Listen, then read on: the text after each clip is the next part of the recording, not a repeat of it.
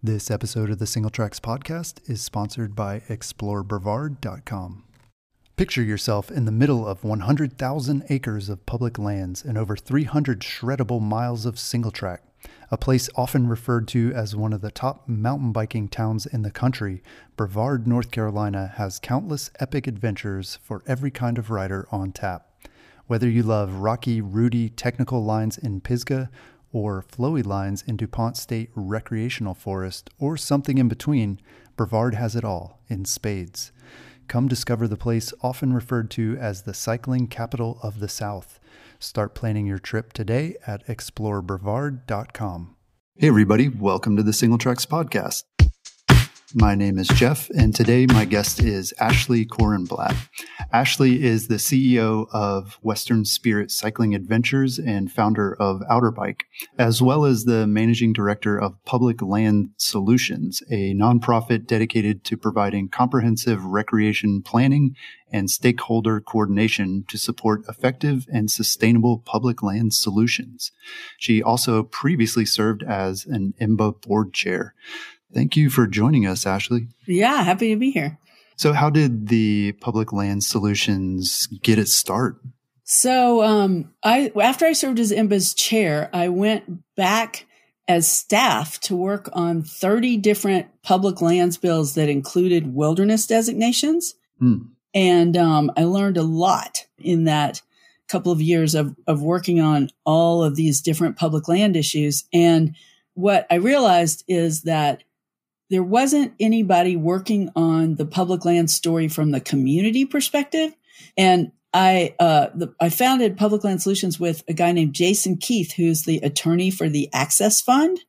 So he's, he's the lawyer and I'm the entrepreneur on the team. And, um, but what we realized is there are all these user groups that are advocating for their use and then there are conservation groups advocating for conservation mm-hmm. and then there's industry groups the oil and gas industry group and the recreation industry group and the coal industry group but there wasn't really anybody looking at it from the community perspective hmm. and what's happening right now is so many communities are changing they're pivoting away from oil and gas and coal and looking to get involved in the recreation economy um, for both tourism and recruiting quality of life people who want to live in a place where there's access to the out of doors, mm-hmm. it turns out there was a real need to have a nonprofit that was working at it, um, working on public lands from the community perspective. Yeah. So, uh, uh, Jason and I make a great team because I'll I'll be like, that sounds great. We should support it. And he says, we should read it first. Like, oh, good idea. So it's been, and we've gotten, uh, we have um, some foundation funding from foundations that are working on climate and transitions. Mm-hmm. And then we also get hired directly by the communities to help them with their recreation economy. Interesting. And I mean, are there communities though that that maybe they side more with the uh, resource companies in some situations, like if it's in their economic interest, or uh, like, would you even get involved in that situation, or are you more focused on the communities that want recreation and, and that sort of land use. Right. Well, we have to be invited. We don't just march in and tell them what to do. Right. So we, we have to get hired by them. So we are, but right now we're working in a bunch of communities that are on the track to make these transitions. And the way resource extraction works is it's a boom at the beginning. Like every, every oil well produces pretty well when it first gets drilled. Mm-hmm. And then over time, you suck all the oil out of that place and the, and the, and the well pad is lower and lower performing. And, um, so a lot of, a lot of bad things happen towards the end of a well pad's life. Yeah. and this, and the same thing for a coal fired power plant you know, these coal fired power plants were really doing the job for the last whatever 50, 60, 80 years. And now they're not. Hmm. I mean, there's a lot of them on track to close. So it's really this pivotal moment in the community's history when they realize we got to start planning something new. Hmm. Yeah. And that's, that's where we get involved. So places like the Permian and the Bakken in South Dakota and southern New Mexico, those are still high producing oil fields. Mm-hmm. So I'm not really expecting to get a call from them anytime soon. But but in the Bakken in North Dakota, they already have a trail that connects the two units of the Theodore Roosevelt National Park, the Maah Trail.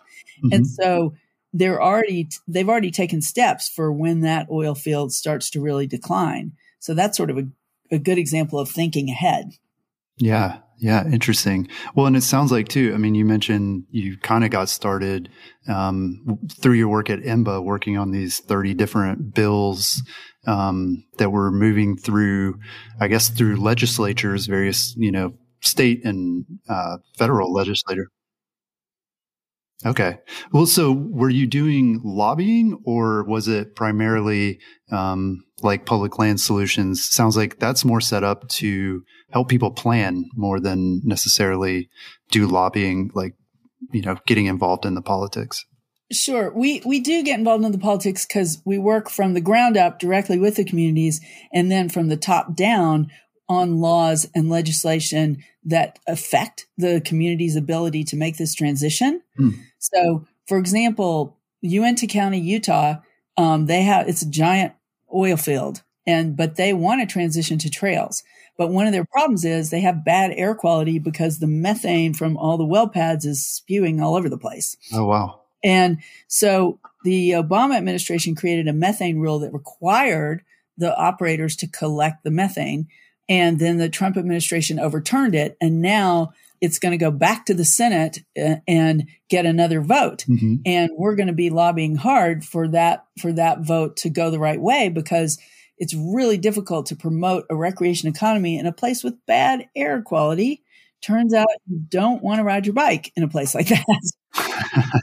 yeah. So, so we will, we will get involved in the legislative part of it. Okay. Yeah. So, so is that part of what makes the, the public land solutions approach different from other groups or like what, what does make it, it different in terms of your approach to land access and trail building? Sure. Well, we we work for the whole recreation economy. So when we go into an area, the first thing we do is a recreation audit. So we look at what's what people are doing there now, what people could be doing there in the future, mm. what's what's being well managed, what's overcrowded, um, where there's other opportunities, and so. Uh, for example, in Emery County, Utah, next to Moab, there's a real opportunity to build more trails in the San Rafael Swell, mm-hmm. and so we we we help them really figure out where the best place to build those trails will be. So we sort of build the political capital to to um, to to go forward with investing in recreation assets like trails. So what we when we finish a project, it's generally we our goal is to create a community supported proposal for recreation. Okay. And by doing that, we get rid of we we work through the various conflicts because the land managers just don't have the capacity to do that. So if you go to your neighborhood Forest Service or Bureau of Land Management or even state and you say, we want trails. And they say, oh, we've got these wildlife people who don't want trails, or we've got this oil, oil and gas people who want to, you know, if there's a conflict, you end up sort of in gridlock. Mm-hmm. And really what PLS does is we work through the gridlock and get to the point where we figured out who should do what, where on the land. And in that way, we're optimizing the recreation opportunity. Right. Wow. I mean, it sounds like a huge job. It's, it's got to be really time consuming from start to finish because it sounds like you have these multiple interests. You are trying to build consensus or something close to that with community members. And then, then there's the plan itself and then they're selling the plan. I mean, what, what's like the timeline look for one of these? we have a really great team and I, I, Jason and I, we're doing it all ourselves. Now that we have, um, several folks helping us, which is great. And, but, um, normally we can do it in about six months because wow. we, we've learned a lot and we know what to look for. And the hardest part is the stakeholder part. We, we could look at the land use plan for an area and look at the, you know, visit the place and drive around and figure out who's doing what where and do all that and just write a plan, but it won't ever get implemented unless the locals are invested. And that's where the stakeholder part is really important. So whether it's ranchers or equestrians or you know the motorized community or wh- whoever you have to really figure out who's there what they want and what's the what's the optimal product mix. For example over in emery county in green river they built we, they built about 10 miles of trails i don't know six eight years ago. It's just not enough. It's not critical mass right? Like you're not going maybe you'd stop there and ride on your way from salt lake to moab but to get people to really stay in Emery County and spend money, we need more bike trails. You have to get to critical mass. So yeah. we look at each activity, whether it's river running or whatever it is, and say, okay, what is this? How do we make this a bucket list? I don't really like that phrase, but everyone uses it. It makes sense, really. How do we make this a bucket list place for this user group? Yeah. Because if you've got that, then that's going to bring enough people to actually bring a revenue flow to that community. Yeah, interesting. Well, what are some of the places I'm curious now that that you've looked at and you think, wow, that could really be the next big destination, or the places, the communities who are like most enthusiastic about this that you've worked with? Well, one story is Farmington, New Mexico, and Farmington, New Mexico has a couple coal-fired power, power plants. It's right the reservation, the Navajo reservation borders that it, you know comes into that county, and the mayor is Republican, and but and it's a really red part of New Mexico, mm-hmm. but they are smart and they get it that the coal fired power plants are closing on a date certain. One of them is already closed, mm-hmm. and the um, oil and gas is not going to make up the difference. Mm. And they're really looking hard at all the ways that they can keep their community going. And one piece of it is motorized recreation because they have a BLM open area right next to town called the Glade. Mm-hmm. So that really and and they're they hired a marketing firm that that their tagline is jolt your journey. And so they really are ready for side by side visitation. The you know those ATVs that are um, really popular right now. And one of their problems is every all these Western communities have lots of roads, open roads all over the place but they're just spaghetti bowls. They aren't really, you know, locals know how to get home for dinner, but the visitors don't, right?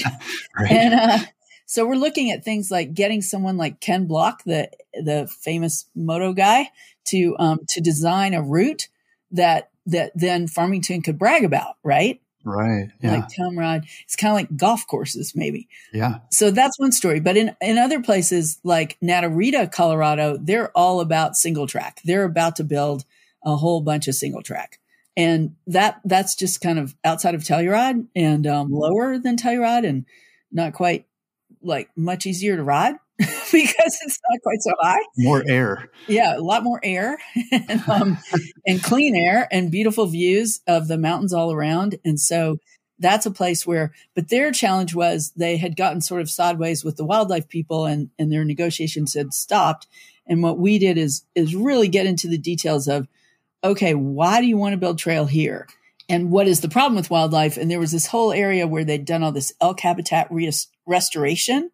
And if we put trails there, it might put the elk, force the elk back onto the rancher's land.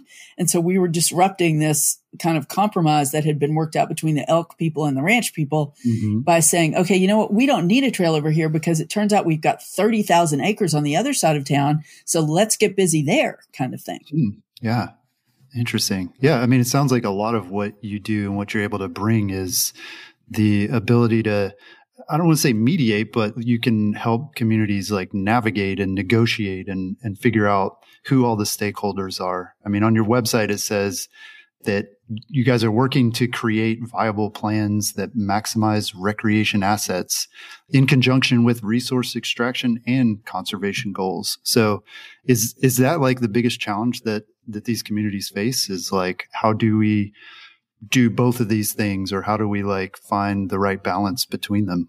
Sure. I mean, it definitely is all about balance and I mean, on the resource extraction side, you know, oil and gas is definitely in a decline. So there's less pressure coming from that than there was even just five years ago.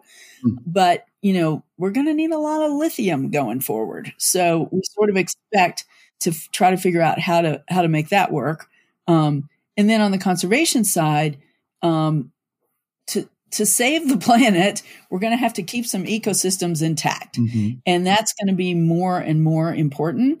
And whether that means there are not that many places really that still qualify for wilderness, but there are other levels of conservation um, and protection that we really want to support because ultimately you, you don't want to ride your bike um, next to a lithium mine or or an oil and gas well.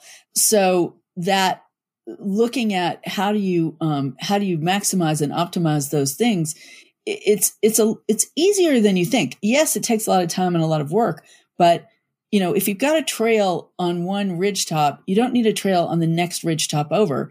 And, and in fact, you want that other ridge top, the view shed of the trail, to be protected. Mm-hmm. Yeah.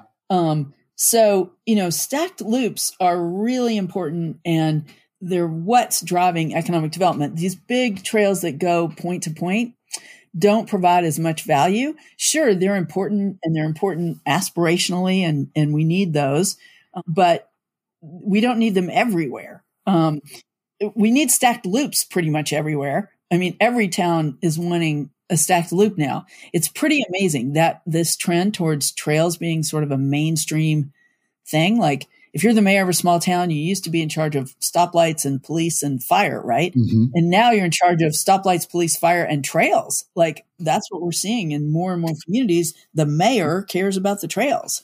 And that bodes really well for mountain biking. Yeah, that that is a big shift for sure. And you know, yeah, you're talking about the value of trails and even the relative value of a certain trail configuration, for lack of a better word. It, when you're looking at the value of these sort of recreational assets, is this considered strictly in monetary terms, or how do you also account for like the intrinsic values, like just the beauty of nature, or you know, even even wildlife? I mean, it's hard to put a dollar amount on that. So, how do you kind of talk about those values? Sure. You know, it really translates into the brand of the place more than a monetary va- number. Like there are some economists that work on this and, and come up with these dollar amounts. And sure, it's important to understand, but when a community really pivots and starts making money from transient room tax, which is hotel tax, and um, local small businesses are thriving, you know that you're winning. And all of those people, the small businesses, the accountants, even the dental hygienist in the town know that the reason people are there is because of the recreation asset, whether it's the river, the climbing, the trails, whatever. It's, it's pretty clear what's driving either um, both business investment in the town and visitation so, so a lot of it t- comes at, back to the brand of the place. Hmm. So, as a business, part of your brand is your address, right? And so, if you're if the mission of the town where you live matches the mission of the brand, one one good example is Osprey. Osprey's in Cortez, Colorado, and that definitely that helps them in so many ways. One, it puts them next to public lands where people use their packs, and like Osprey is one of the places where you could get an entry level job at Osprey and still buy a house in Cortez. Hmm, yeah. So, it, so it kind of it's it's not so much just some one number, even though those studies and the work being done to value these things is important. It's more about the strategy and and you know one place where that's the example is really um, cranking is Bentonville, right? Mm, yeah. So you know, I mean, I think there was probably a moment when Walmart was maybe thinking about moving the headquarters to Dallas because they couldn't recruit executives to Northwest Arkansas. And then, you know, Tom and Steuart came along and said, let's build some trails. And now that's one of the coolest places to be. yeah. Yeah, it's certainly a, a really powerful case study. Um, like you said, that, that communities now have their eyes open to this and say, well, I mean, if, if a place like Bentonville can do it, and kind of change that narrative, then yeah, anywhere could do it really. And, and it works. Yeah. And we're seeing that there's a big project. Um, Intuit has made a big investment in West Virginia at the West Virginia University on, you know, every place has to do it differently. And obviously the Walton Family Foundation, um, is unique and, and really amazing.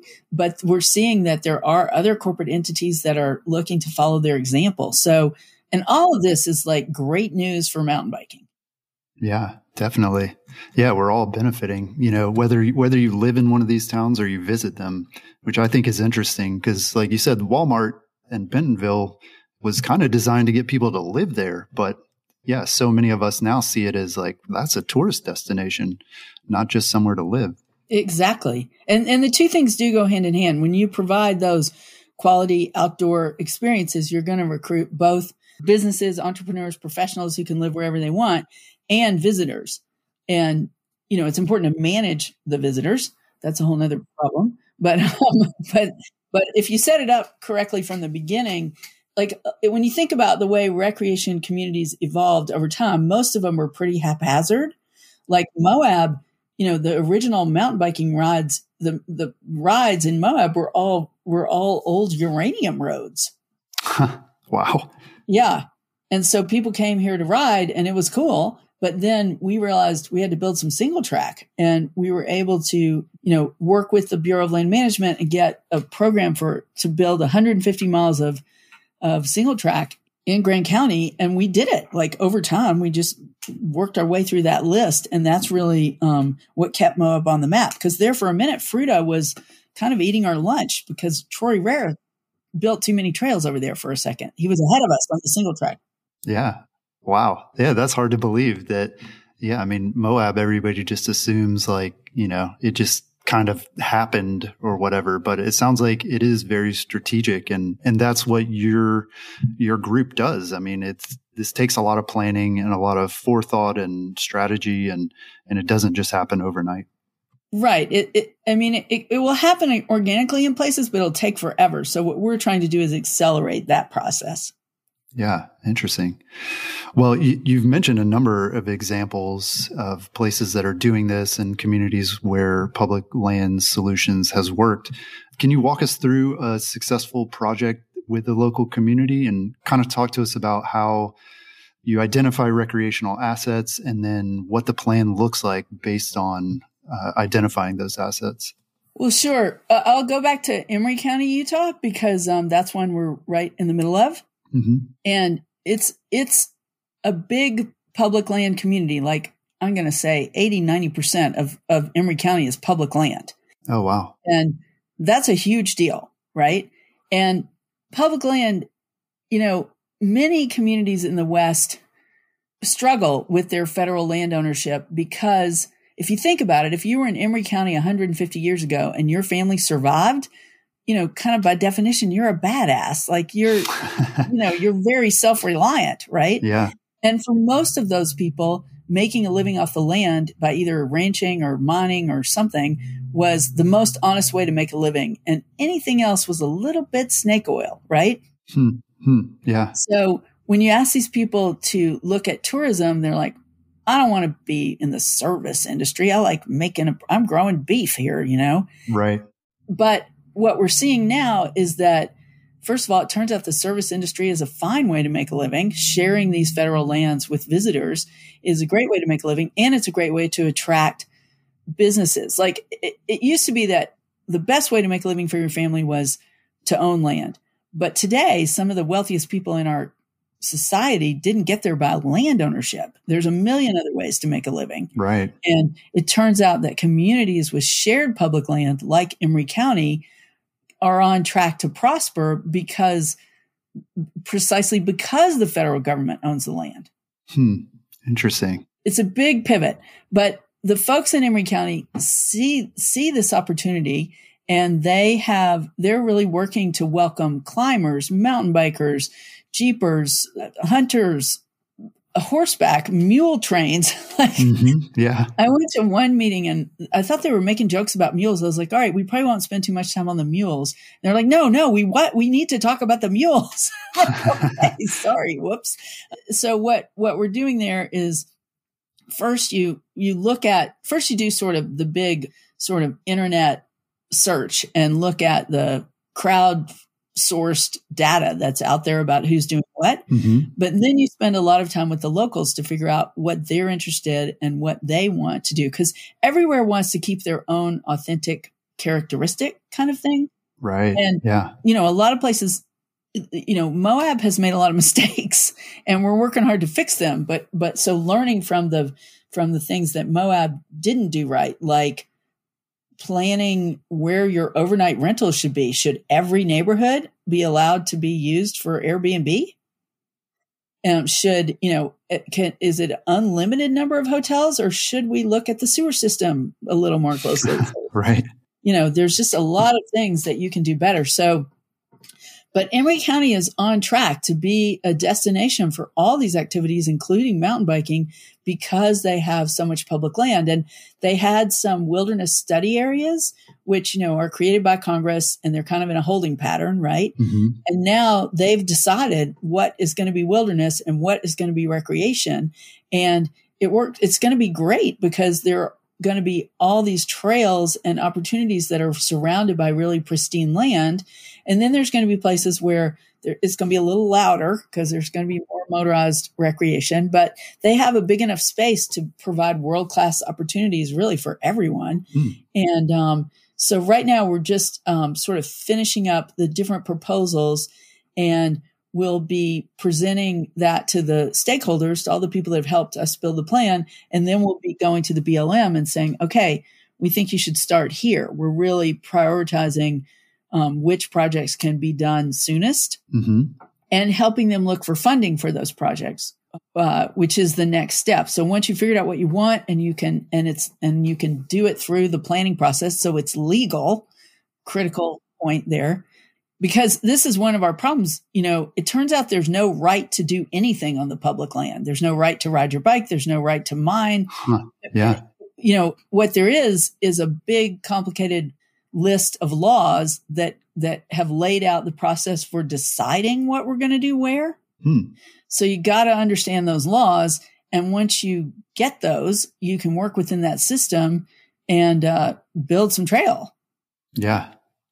Wow. Well, and again, it just comes back to it sounds like there's a lot to be done and, and your group brings a ton of expertise that obviously has a lot of value to communities. So how does your funding work? Is this something that the communities pay for or is the outdoor industry sort of helping foot the bill or, or what, what does funding look like for the public land solutions? Well, I just want to, before I go to that, uh, um, I do want to say that there are tons of trail groups, Trails 2000, Evergreen, various IMBA chapters all over the place that are navigating this without our help. They, they're, they've, they've managed to figure out ways to work with their local land managers and get into the planning process and get trails built. Mhm. So we're really helping the places that are we're following and you know all the famous bike destinations that you know about today are winning and doing it on their own, right? Mhm. In fact, a county commissioner one time asked me, "Well, did PLS do Fruita?" And I said, "No." I would have had to be working on that when I was 12 or whatever, not quite that bad. But um but we saw what happened in Fruita and we learned from Fruita and we're bringing some of the things that Fruita did to your community. So we are blessed. It really, it's incredible how many really positive and proactive trail groups there are in the US right now who are on deck to build more trails. So so we're helping the places that are more rural and more remote and and adding because it's really expensive to buy a house in Bend, Oregon right now, or even Moab. But Naturita and Emery County, there's going to be availability. Yeah. Well, is it safe to say then maybe one of the differences between PLS and, you know, Evergreen or some of these established bike groups is that one, you're kind of going into the destinations where maybe there aren't any bikers or there, there isn't, definitely isn't a critical mass yet. So these are kind of off the radar spots. And then also that you're not advocating a particular form of recreation. Um, you're looking at kind of all the possibilities. Is, are those kind of the key differences? Yeah, definitely. I mean, there are all these groups like IMBA and Evergreen. There are whitewater groups, there are hiking groups, there are climbing groups, uh, local and, nas- and national ones. Mm-hmm. And all those people play a really important role. And we're just, we're mostly focused on economic development and how the public land in your community can be used for economic development. Hmm. And that's why we have to really look at the whole product mix. Like, not everywhere, you don't want to turn everywhere into Moab or Durango or Jackson. You, you know, like, Right. you have to really look at what's there and what what is the what is the character and brand of that place Hmm. um, and how does it make it unique and different from everywhere else kind of thing Yeah. but back to the funding question pls does get paid by the communities we get hired by the either the county or the city but we also have some foundation grants from foundations that are interested in climate and transition and helping communities who were uh, you know initially dependent on resource extraction move towards something more sustainable Hmm. so those are our really big two sources of funding and we've been we've done a lot of work on oil and gas reform so which has been really crazy. We even had some big successes protecting the Slick Rock Trail and another area north of Canyonlands from oil and gas leasing during the Trump administration. Yeah. And the way we did that was by pointing out that the real economic opportunity for these places was not oil and gas, it was recreation. Yeah, I remember when that news came out and it it almost it sounded unbelievable that that was even something that was being talked about, but it just goes to show that there are these competing interests and some of them can be pretty powerful. Well, and historically the rules the the laws that that bucket of laws they the the laws favor resource extraction. Hmm. I mean, we're working with the 1872 Mining Act and the 1920 Mineral Leasing Act. Mm-hmm. and what's so great about what the Biden administration is doing right now is they're like, it is time to update the system. Yeah. And that is a huge benefit to the cycling community because otherwise, competition for acreage, I mean, the public lands are not infinite. I know they felt that way back in the 1700s, but yeah. they are not infinite. And we know exactly how much is out there and we know where the oil is now. And we, you know, there's a lot, we know so much more than we used to. And so it's time mm-hmm. for these laws to be updated and for these new uses like recreation to get a much higher profile and, and get much more consideration as opposed to being this kind of stepchild, which technically we are right now. I mean, even at Western Spirit on our, for example, on the Kokopelli Trail, that trail crosses lands that are leased for oil and gas. And even though we have a permit there and take people there, technically, technically, the BLM doesn't even really have a, an obligation to tell us that they have given permission for somebody to drill on one of those leases. Oh, wow. So literally, we could like ride up and find a really big truck, you know, a, whole little city yeah. was suddenly drilling. And so it's really important that we that we do the work to change some of these laws to to reflect today's needs mm-hmm. and today's economic opportunities as opposed to sort of forcing the leasing and that's why we were able to win on those leases because even the republican folks that we were working with they saw the economic value of recreation and the fact that oil and gas was simply not going to deliver the revenue flows yeah yeah. Well, it's interesting because it's like, obviously you are speaking the same language now, you know, in the past, like you, you're talking about economic benefits to recreation. Whereas before that wasn't, that wasn't even part of the conversation. It was like one side's talking about economic and the other is talking about, we just want, we just want nice places. Or, or conservation, like it's the right thing to do. We should protect the land because it's the right thing to do. Yeah. Which it is actually, but it was really hard to win that argument when people needed dinner, you know? I mean when when you're trying to say stop making a living off this because it's the right thing to do, that's really hard to win. But if we say, yeah. here's a new way to make a living, and it's not going to be perfect. Like no oil and gas workers really want to jump right into mountain biking, but right. But there are things happening that are, you know, other industries like ziplining. A bunch of oil and gas engineers have started a zipline company. Huh, yeah, and uh, so there's there are um, you know it's not a perfect one to one transition, but you'd certainly rather your town be transitioning so that your house maintains its value, even if it means you might have to get a job different from what you've been doing. Right. Yeah. Yeah. And those transitions can be difficult and people are resistant to change. And, and that's certainly going to be part of it. But yeah, I, I, think as long as everybody's talking the same language in terms of like, what's our ultimate goal here, seems like that's, that's a good way to make progress. Exactly. Well, we're talking about funding and how PLS works with communities to help identify grants and things. One of the big sources of funding, at least to my understanding, is the Land and Water Conservation Fund. How significant is that one in terms of recreation project funding in the U.S.? Huge for a bunch of reasons. So, the Land and Water Conservation Fund is offshore oil and gas royalties that are made available to basically build trail and and buy land like buy strategic parcels that allow you access to federal land. So hmm. you've got a whole bunch of private land that's blocking the entrance to the national forest, you need somewhere to get in there. Or if you've got private inholdings in the forest or or other pieces of land, even even just straight up private that are making it impossible to complete the trail system, that kind of thing. And okay. so it's a program that was set up in the 60s originally, and then it, it was to expire, it expired, like it was going to die.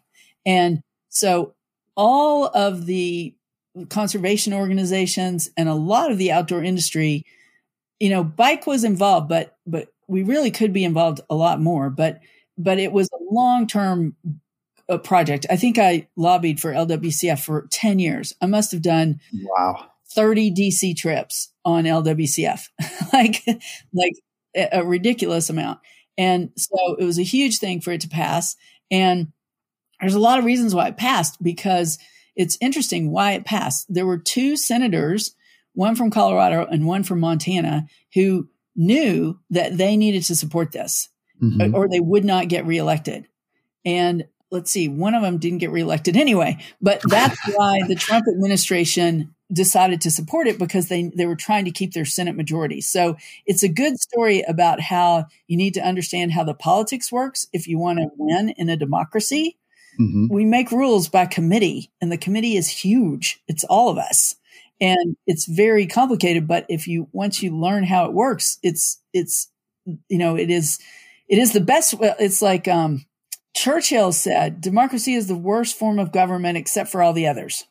So it's it's very messy and not linear and sometimes not even rational but but it is the best way to decide. So anyway so we got land and water conservation passed but then immediately there were some glitches in the way the department of interior was interpreting some things.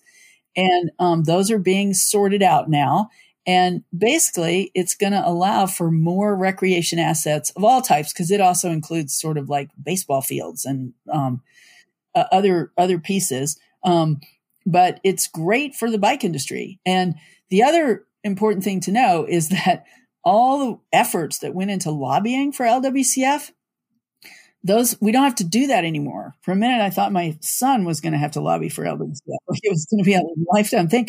But now that we're done with it, all of that effort right now is going towards climate. Mm. And so it's really important to understand how that's changing um, the dynamics in DC.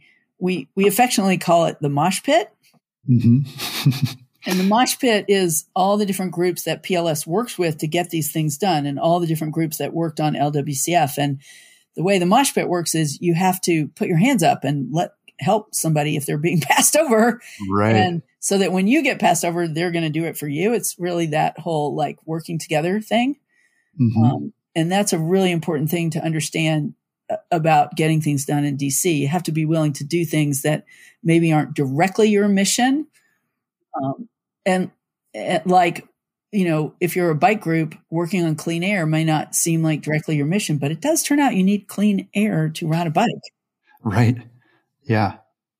Yeah. It is cool to see how, um, trail groups are finding i mean in some cases it's like creative funding right? There's money that is earmarked for clean air or clean water and you're able to kind of justify your projects because it also kind of fits with this other thing. And it, it sounds like a lot of this is just about compromise and it's not it's not as easy as just saying like nope we've got our thing and we're not going to budge on it. I mean you have to you have to do some give and take there um, in order to actually make things happen yeah, it's super important because I, I, blame this guy. I think his name was Michael Porter, but he was the one who said you have to have a vision for your organization and a mission, and you can't stray off of it. And now we're all painted into these corners, and and and we can't talk to each other. And and there was a moment when I went to IMBA and said, "Hey, you know, we should support this clean air initiative," and they were like, mm, "Everyone who gave us money for IMBA just gave it to money to us to work on trails." Mm-hmm. Yeah. And I kind of was like, oh, okay. And now I'm like, what? Why did I say okay to that? You know, like, yeah. and in fact, you know, that's one of our problems the, in the bike world. We own the 18 inches of dirt. We are the trail experts of the world. I mean, mm-hmm. that is, we are undisputed experts on trail building. But it's time to lift up our heads and look around at all the public land around that 18 inches of the trail itself. Mm-hmm and become more of a player in the bigger public lands conversation. Yeah. Um, and that's the real opportunity. And, and everybody wants trails, but to get trails, you, you have to, you have to have public land ownership and it has to be, you know, the community has to decide that the highest and best use of that public land is a trail system. So it's not just about berms. We got to get beyond the berms. Yeah. Well, in addition to interacting with government land managers, your team also works with energy development companies for land access. What does that look like? And it, how big of an opportunity is this if you are able to work with them? Well, we have yes the the energy development is and and other types of resource extraction like lithium or or what's going to happen next is really important and because that is we're going to need the lithium like every just like we needed the oil and the gas and the coal when we first started doing that and our problem was that we didn't realize the unintended consequences right it's like pulling something out of the ground and it's making everyone's life better like we're not freezing or in the dark right mm-hmm.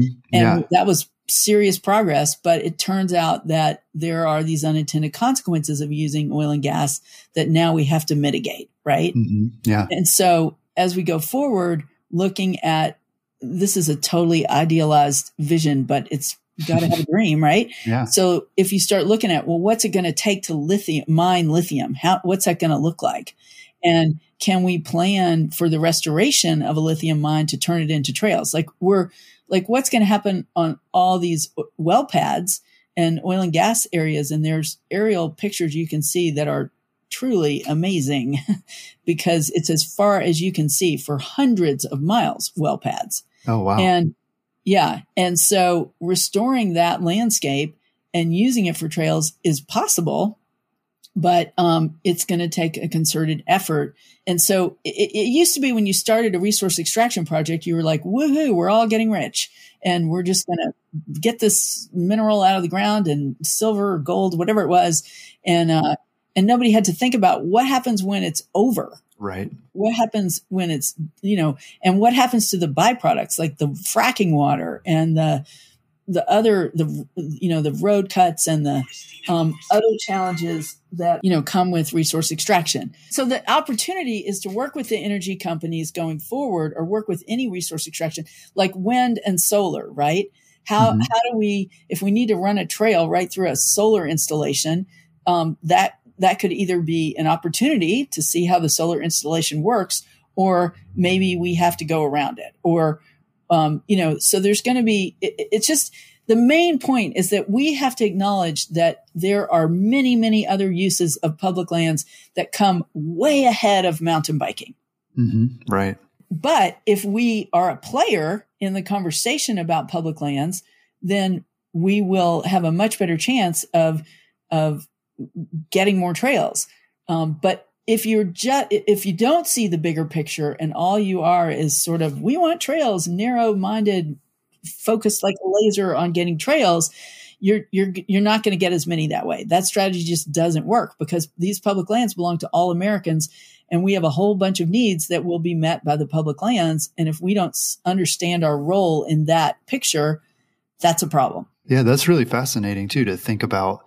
I mean, now you're talking like super long term planning as well, you know, like this lithium mine, it doesn't even exist yet, but we're already hopefully thinking about like, well, this will be a sweet trail after they're done mining the lithium and, you know, we're ready to like put everything kind of back together again and thinking about that. What does it look like? Like that's a, that's a really long term vision. Um, and it, uh, and understandably, that's not something people have thought about in the past. Um, so it's awesome that that we are thinking about it now, and we've kind of learned lessons from past, uh, you know, resource extraction. Exactly. That's that's so that's why it's so important for us to be in the conversation and be real, really like mountain biking has a choice. We can either be a little niche, self interested group that all we want is our trails, or we can be a player in the public lands conversation. And we've really been gifted this awesome piece because we are so much a part of the economic development story. Mm, yeah. And so building on that and, and taking our trail expertise to the next level and becoming real public land players is a huge opportunity and it's going to give us a much better chance of uh, keeping, you know, we estimate there's over 100,000 miles of ready to ride trail in the US right now. And wow. And we're poised to build another 100,000. But but to be there and do that, we we have to be bigger than a self-interested we just want to ride our bikes kind of group. We got to be players. We got to help with the clean air. We got to help with clean water. We have to help with climate change. And if we're helping, if if we're helping with climate change, we that's that's a good place to be. Yeah. Well, one of the questions that comes to mind, and this kind of ties into the the next one that I had planned to ask, but uh, like, how do other outside groups see mountain bikers? Like, are there ways that we can improve kind of I guess the way we're seen by other groups in, in terms of being champions of the environment and conservation? Or are there other strategies we could use to to get us more access to, to lands and, and to have these communities trust mountain bikers more? Sure. So um, now we're going to get to wilderness here in a second, but um, it is um, well. Let's just go to wilderness. You ready? yeah, let's do it. Yeah. What is the PLS stance on wilderness access for mountain bikes? We do not believe mountain bikes should be in wilderness, and uh, neither does IMBA. And mm-hmm. Unfortunately, there's been a lot of misunderstanding about that. But but when you ask yourself as a mountain biker whether you think a bike should be allowed in wilderness, you need to do two calculations. And the first one involves mileage. So let's look at how many miles of trail there are there is in wilderness or or that's kind of affected by wilderness right now mm-hmm. okay and if anyone in the whole bike industry would benefit financially from access to wilderness it would be me my day job is to take people on backcountry trips um, in remote locations right and so when i do that calculation i see the 100,000 miles of ready to ride trail in the US right now. And I see about a thousand miles, maybe, of wilderness. And even may, maybe 1500 if you stretch it to some really unlikely wilderness bills that might someday happen, but are super unlikely, right? Yeah. Wow. So that's yeah, that's incredibly small. I mean, is that right? And and these are trails that I guess are, exist for hiking. I mean, is most of wilderness then just no trail, nothing? I mean, it's just land. Is that kind of the status? No, no. There there are historic trails through a lot of these lands, but they are mostly point to point trails. So mm-hmm you know, there's some places in Montana that uh, Montana is a lot of basin and range, so relatively small mountain ranges and then big basins. In almost every range, there's a trail that goes through that range, right? And that was created, oh, you know, a long time ago. Mm-hmm. And some of them have some good riding on them, and some of them have three 45 minute hike bikes and a four hour car shuttle to get back to your car, you know? right. So, and the number of people that can really do that is pretty darn small. So mm-hmm. yeah. I'm not saying that some of those trails we want to keep and they make great aspirational big deal rides, but mm-hmm. are they economic drivers? Not really. Not enough people can do them and they don't concentrate use in a certain town. They spread it out too much over, you know, there's a lot of reasons why this don't work. But the main point is you need to make a decision are you going to the mat for that 1,000 miles? Do you think that we should use all our resources to try to join Senator Lee in his um, effort to get bikes in wilderness that that you know the Sustainable Trails Coalition pushed? Or are you more interested in the hundreds of thousands of other miles that we can build? Is, is this then, I mean, to tie back to the, the previous question, I mean, is this affecting then sort of the groups that we work with? that that it actually is hurting us by supporting bikes in wilderness. Right. So that's the second calculation that you have to make. And that is Senator Bennet from Colorado put it best. There's only two kinds of people on the planet right now people working to fix climate change and people in the way. So, which one do you want to be? And if you decide that you really want to ride your bike in that 1,000 miles of wilderness, then you're going to be one of those people in the way because mm the Wilderness Act is the founding legislation for the modern environmental movement. And because in the bringing it to the Biden administration, they're working on this 30 by 30 initiative, protecting 30% of the public of, of land by the year 2030. Hmm, okay. That's a good thing for mountain bikers. The more green space there is, the more places there will be to ride. So you shouldn't mm-hmm. think that the word protection means um, no access. By protection, they mean that we're just not going to drill it or dig it up or otherwise poison it. Yeah.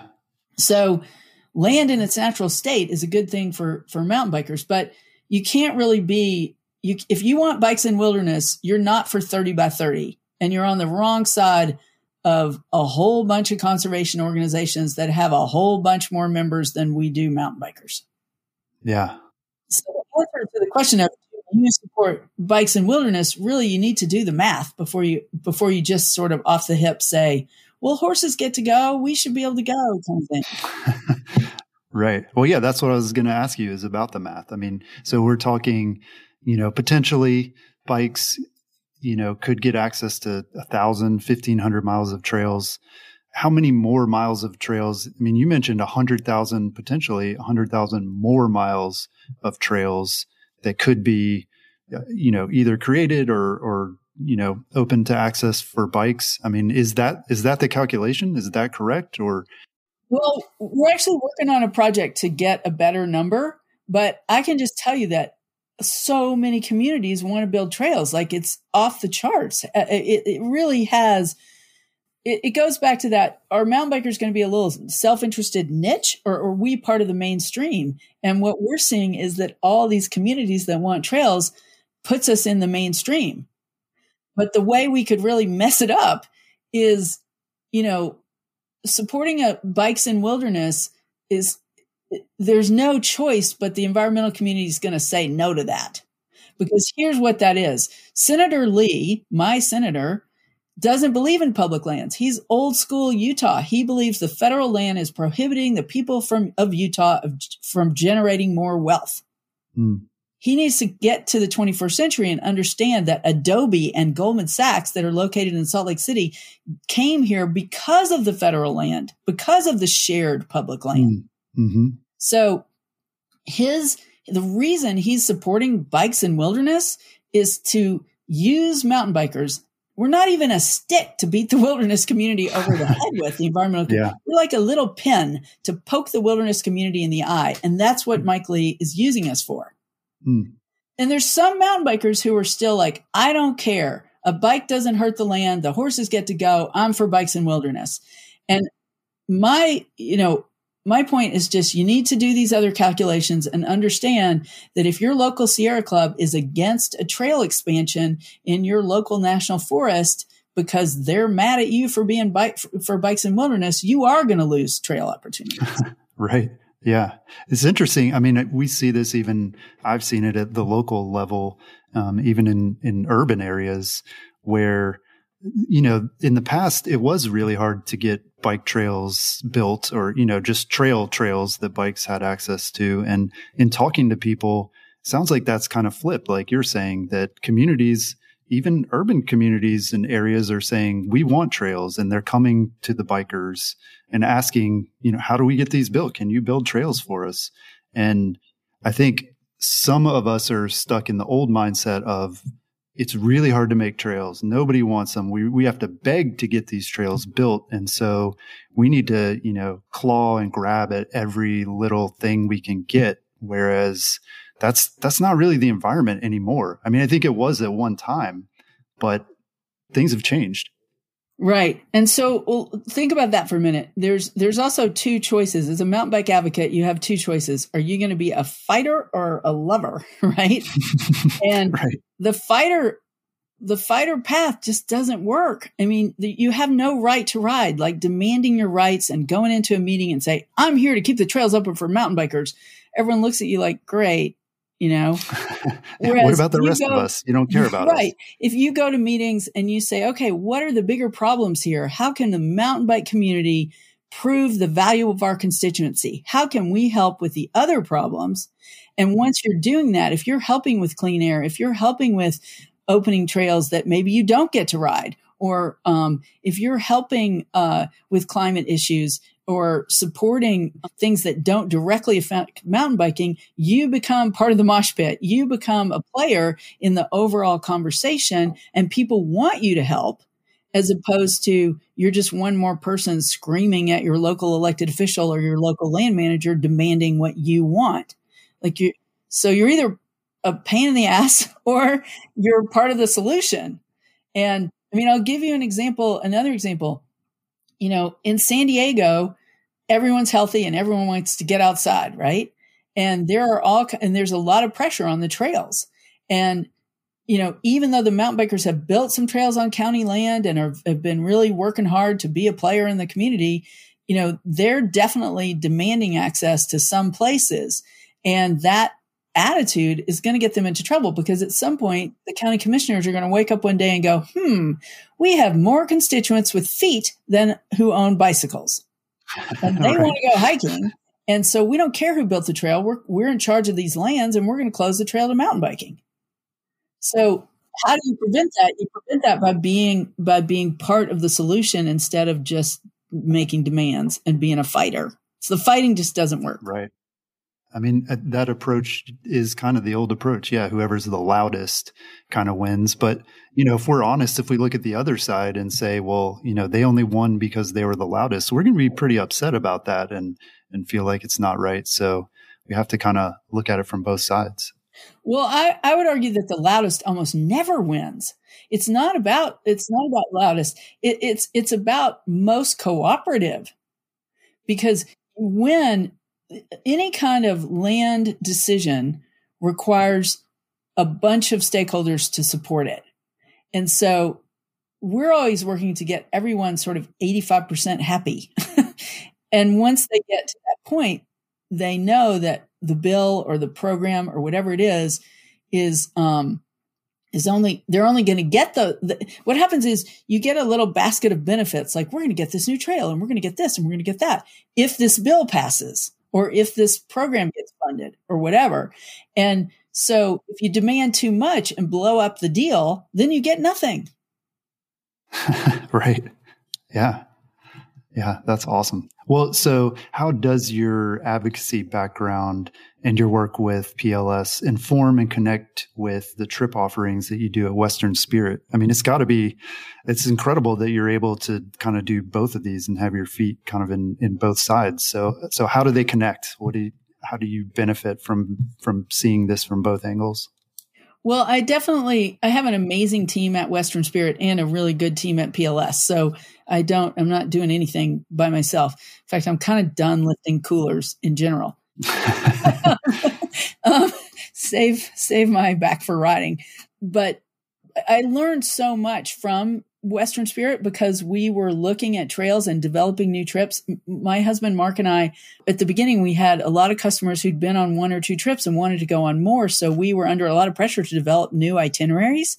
So we spent a long time camping and riding all over the place to put together five day trips. And um, we're still developing new trips. And, but what I learned from that, all that traveling was what was happening in these different communities. Like we saw what was happening in Sun Valley and Bend and Missoula and, you know, even St. George, Utah. So, so I wouldn't have been able to do the work at PLS if I hadn't done that work at Western Spirit 1st mm-hmm.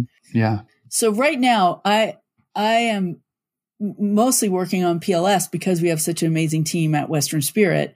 Um, hmm. But the two things are definitely related in that we've the, the, Western Spirit has allowed me to learn about how the recreation economy is truly, really working. Mm, and yeah. because we have so many permits um, on the public lands, I've also worked with you know dozens of land managers, and I see it from their side as well, all the challenges that they have. Mm-hmm.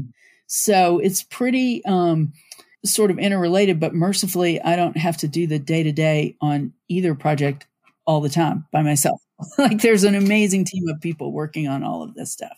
Yeah, that's really cool. And yeah, now the question seems obvious now. I mean, that what you're doing um, in both is you have to work with all these different groups. You've got the the tourism component to it. You've got to work with the local communities uh, to support these trips, and then obviously the government agencies and, and it's all, it's all interrelated in your job.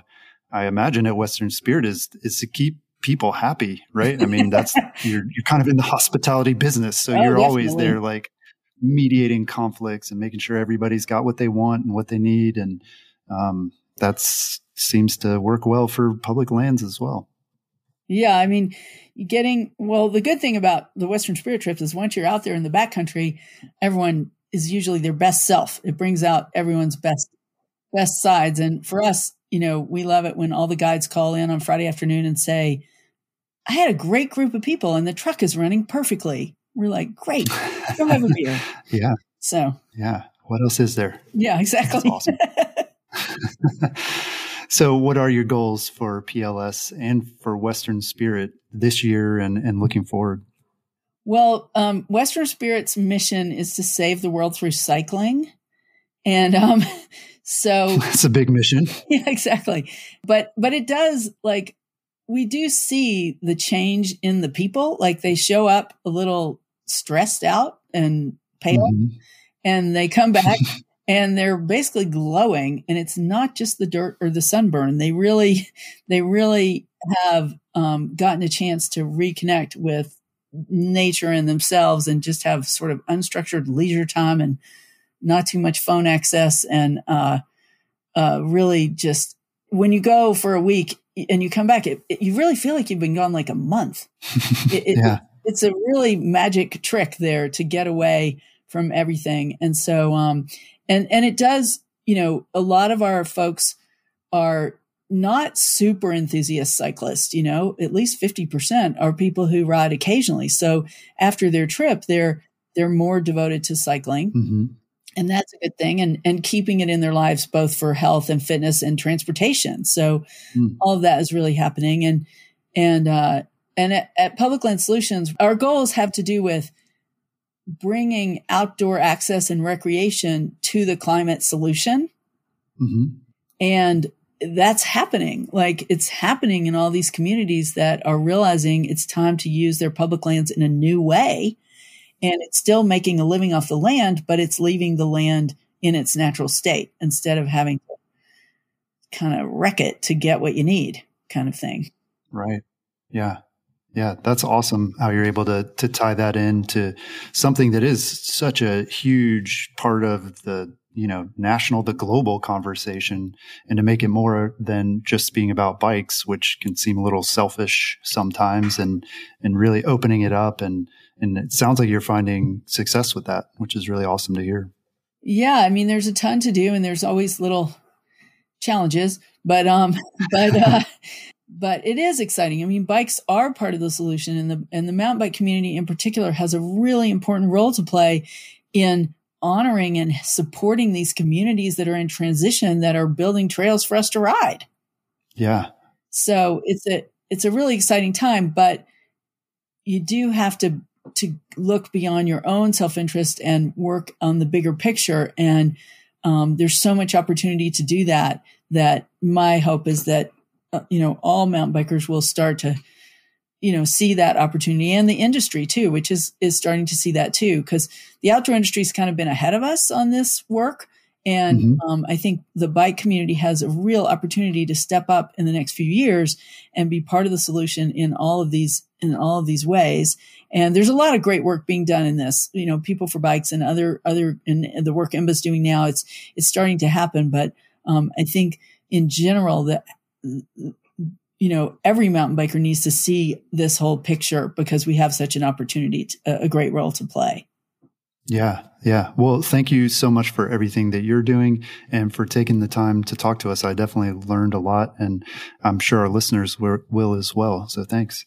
Well, thank you. Thank you for all your work and for being interested. Well, you can learn more uh, about PLS at publiclandsolutions.org and also be sure to check out westernspirit.com for information about the trips and some of the things that they're doing. That's all we've got this week. We'll talk to you again next week.